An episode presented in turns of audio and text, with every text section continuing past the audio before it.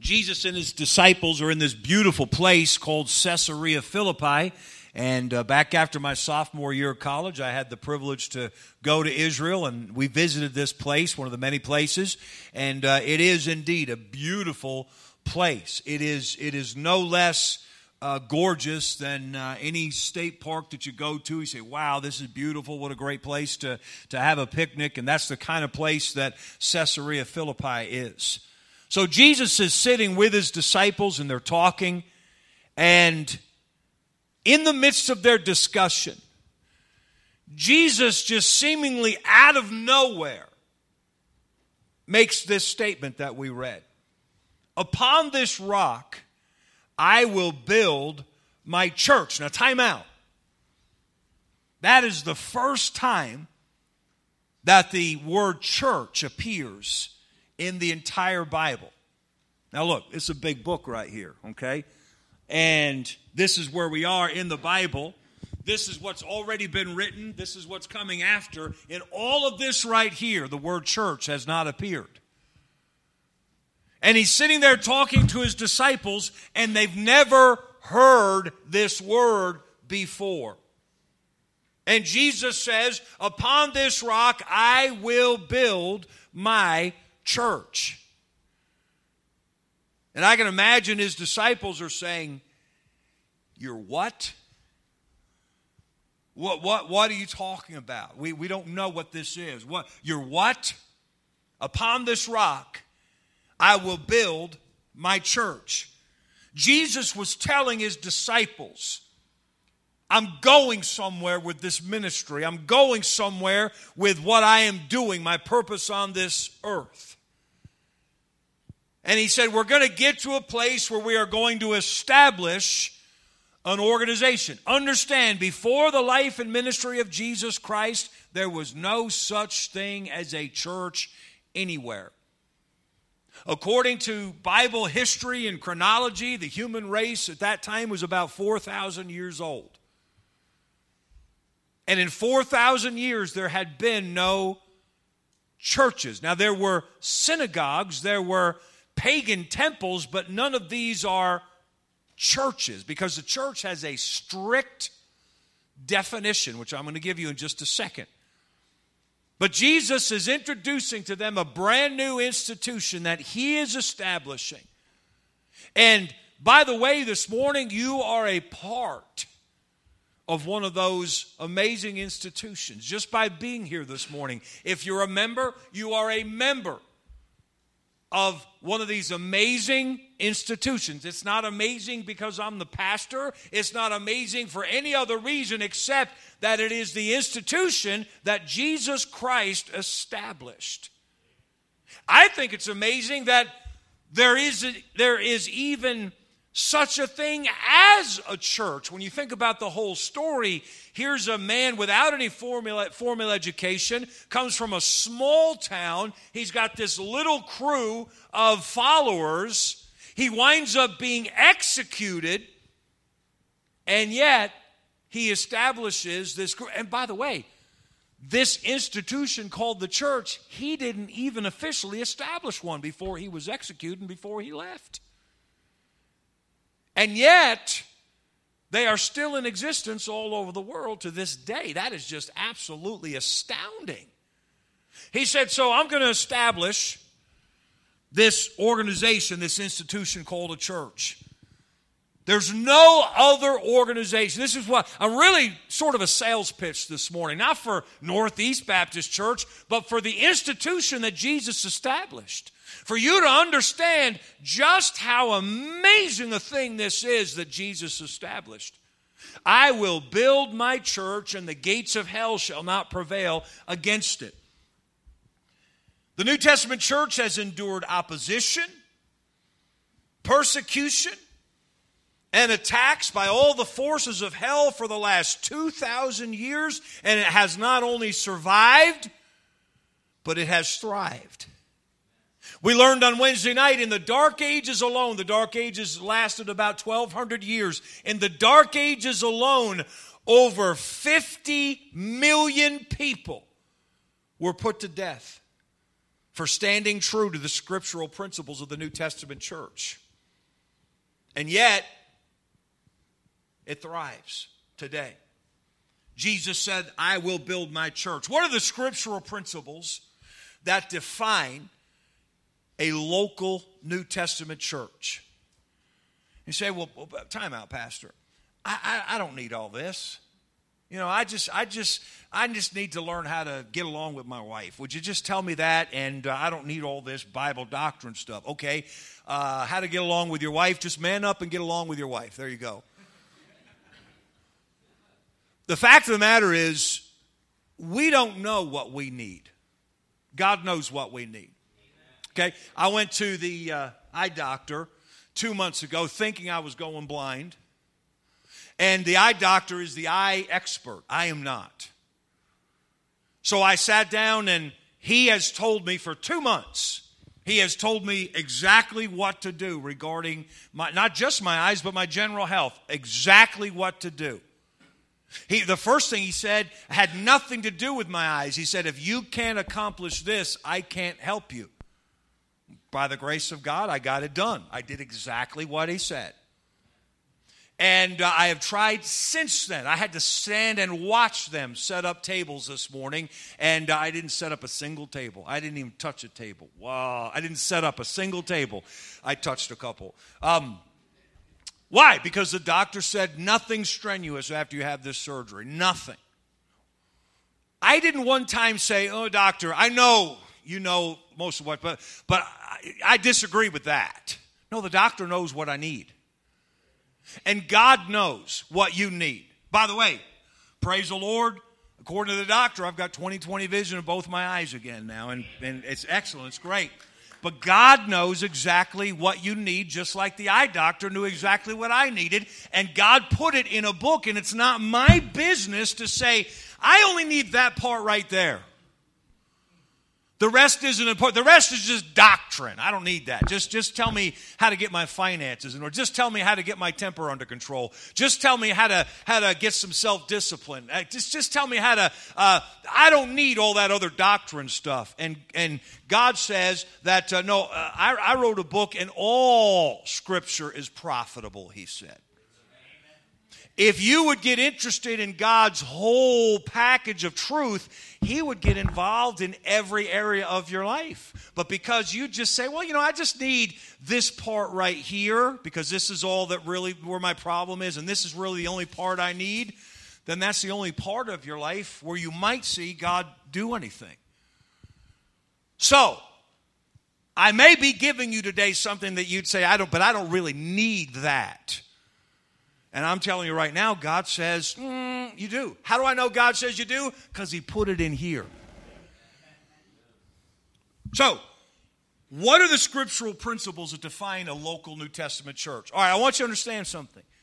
And this isn't about bashing any, anybody, but I believe in discernment. I've tried to raise my children with discernment. So instead of just telling them, this is the list of the things you cannot do, I try to teach them principles so that they could figure those things out on their own. Oh, there were definitely some things I told them they couldn't do. But more important than, than the, the things that, that you're not allowed to do this, much more important and much larger part of their raising was these are the principles of right and wrong. And you need to have the discretion to know, even when mom and dad aren't around, you're not going to do that because it's going to mess you up. You're not going to give in to this because it's going to get you in trouble. So instead of me standing up this morning and say, I'm going to read for you the list of places in Danbury that call themselves church, but they're not a church. First of all, that's not for me to decide. And secondly, that really doesn't help you. I'm not in the bashing business. What I am going to tell you now I'm going to give you principles quickly, very quickly. And we gave these Wednesday night because Wednesday night we're doing a, a study on the, the basic history of the New Testament church. And, and this past Wednesday night, I told the folks that came, I said, if you will focus for the next 30 minutes, you will understand denominations and in church history and why people say, why do we have to have this and this group and this group and why can't we all just be? I said, by in the neck, by the end of this 30 minutes, you will understand it better than 99.9% of church going people. And I think I kept my word because we covered some amazing things on Wednesday night. But at the root of it are these things right here that define what a church is. And I want you to listen and I want you to get these. And these are in print. We've had, passed them out in outlines a couple of times. Because if God ever moves you somewhere else, you know, God moves you, God, uh, God uh, led us to Arizona or whatever. God ever moves you somewhere else, you make sure that that church, first of all, that they preach the right message. What I'm giving you right now, this isn't about the message they preach. Do you know there's a lot of churches that might preach a good message, but they still don't qualify as a New Testament church? What? Yeah, let me let me read you qualifications from the Bible. Now, if you came Wednesday night, I would take it through the Bible and show you where all these things are. All these things are straight from the Bible. Let me just read it for you quickly. What are the scriptural principles that define a local New Testament church? Number one, Christ is its founder and its head. Well, every church believes that. No, no. Some churches have a human head. Off, you know, headquarters in some foreign state or some foreign, some distant state or some foreign country. Christ Church does not. He is the head. Number two, it only has two officers in it pastor and deacon. Number three, its government is congregational, democratic. That means everybody gets a voice. Everything that we do is a product of the vote of our people. Now, some of the things that you vote as a congregation, you vote in a pastor, and the pastor makes some of the smaller choices and, and decides how we're going to do. Sort of like a, a uh, sort of like our government does. We don't make every decision. We elect people to make decisions for us. And so uh, you don't uh, you don't have to we don't have to call a meeting to decide um, oh, so and so died and they're going to have a funeral. Um, what kind of flowers should we send them? Let's have a meeting and get a vote. You, you, you don't have time for that. You don't have patience for that. So I'll take care of that because you voted for me to be the pastor. You get that? How many get that? Okay, so we have, that's it. Now, do you understand that there are organizations out there that call themselves church that they don't get to do that? Do you understand that there are organizations, I'm not bashing anybody, I'm trying to, uh, trying to help you understand what you're a part of. There are organizations right here in our city that they have a, an overseeing organization that sends a pastor to lead them. That pastor has a contract for a year, two years, three years. When that contract expires, they move that pastor somewhere else and they send a new pastor there, and the congregation has nothing to say about it. That's for real. I'm not making that up. That's for real. That is not a democratic or a, a uh, congregational system. But that is what the local New Testament church has. All right, number number 4, the church, the New Testament church has two ordinances. Number 1, baptism followed by the Lord's Supper. Number 5, only the saved are members of the New Testament church. Now, that's where a lot of places that call themselves church are not church. The only way to be a member of a New Testament church is to be a born again believer. If you are baptized as an infant and become a member of that church before you even know how to say mama and dada, that church is going to be filled with unsaved people. And that is not, by definition, a New Testament church. Number six, the scriptures are its only authority. Number seven, its purpose is Christ's purpose, the Great Commission, Matthew 28, 18 through 20. Number eight, participation in the church is by choice, not by force. Number nine, the church is local, it is not a denomination. And number 10, the church is completely independent of the state. And that's a huge one that we won't go into. We've gone into a little Wednesday night, and we will continue to. These are distinctions. You say, well, Pastor, time out. Really, again, how's this helping me? if you're going to be a part of what goes on here, you need to know what you're part of. And this is exactly what we strive to be as a local church and what every local New Testament church should strive to be. Independent local churches that fit that definition that I just showed you have existed in abundance throughout the world ever since Jesus made that statement that we read I, I, will build my church, and the gates of hell shall not prevail against it.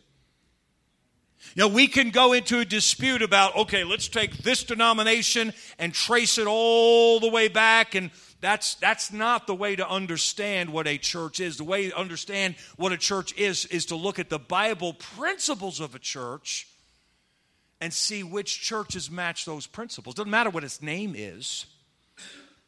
It matters if they abide by those principles. And if you look throughout history, and I'm not a history scholar, but I am a, an avid history student.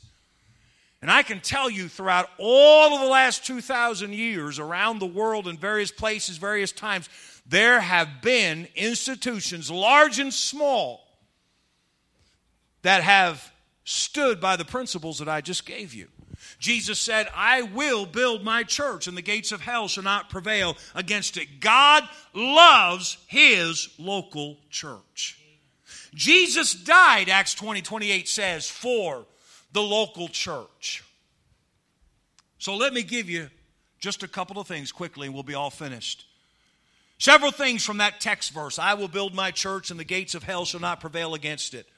Number one, the church belongs to Jesus. Very important. You belong to a church. You've come to church. You're part of a church. Most of you come here regularly.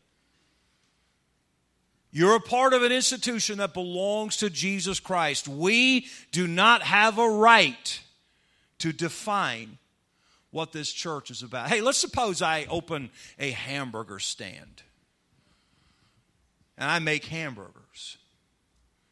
And I'd say, you know what? You know what we have here?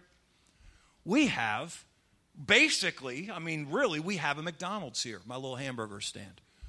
I mean, we got we got hamburgers and we got French fries and we got cokes and we're McDonald's. How many of you think I have a right to call myself a McDonald's? No, who has the right to tell me whether or not I can call myself McDonald's? The company that's called McDonald's does. They have the legal right, and legally, I cannot call myself McDonald's, even if my name is McDonald, because they have the trade they have trademark they have that name. And i cannot call myself by their name. No matter how badly i want to. A church an institution does not have a right to call itself church that does not line up with the bible principles of a church. Now nobody's going to sue them but here's the thing. There are certain promises that god makes to a church that they can't claim just because they hijacked the name. If you don't, let's go to doctrine for a second. Those are principles of the church, but let's go to doctrine for a second. If you don't believe that Jesus is God, you don't have a right to call yourself a church. Yeah, this is America. I'll call myself whatever. I get that. I understand that. We're talking spiritually before God. Before God, you have no right to hijack the name of the institution that Jesus started. And you certainly can't claim those promises that go with the church. Because Jesus made those promises to the organization that fit the principles that he established. So the church belongs to Jesus. He said, My church. This is not my church. And I'm, I, I may slip and you may slip, but I try in my communication with other people to, to not say, hey, I want you to come and preach at my church. I'll say our church. Because it's not now, again, I may slip and accidentally say that, but I really work hard to not say that because I don't want to think like that because this church does not belong to me. Jesus is the founder and the head of the church, and Jesus said, I will build my church. What's this got to do with my life? Because be careful what you do in Jesus' church. This is not a place where you can just go in and do whatever you feel like. And I'm not talking about even how you behave in the services, I'm talking about your interaction with other people. If you were to come into the church and to begin to behave in such a way that drove somebody away from God, you have committed an offense against the church of Jesus Christ and therefore against Jesus himself. You don't want to do that. I'm not going to get you. When, when God chastens you, you will wish that I had gotten you instead. You don't, you don't want to, to lock horns with the founder of the church. This is his church. He decides what he wants it to be. He decide, decides how he wants it to be run. That's why he said in his book, let everything in the church, let everything be done decently and in order. There is a way that we do things. I would love for every person in this room to be as involved as you possibly can be in the ministries of our local New Testament church. You would find out it's one of the most rewarding things in life. But let me tell you, if you're going to be more involved in the work, in the ministries of our church, in, in serving the Lord through our church, there are certain matters of order that we follow. And when people follow those, though, that order, it's a wonderful thing. God uses it greatly. But understand that this is not the uh, this is not just a local club where you can jump in and do things the way you want to do them. This is not just a, a gimmick. This is not a toy to be played with. It's not somebody's hobby. Jesus, this is his church, and he decides how it wants to be run. You say, yes, but but uh, I'm an artist and and all this structure it just hinders my creativity. Well, you need to grow out of that. You need to get strong enough where your creativity can work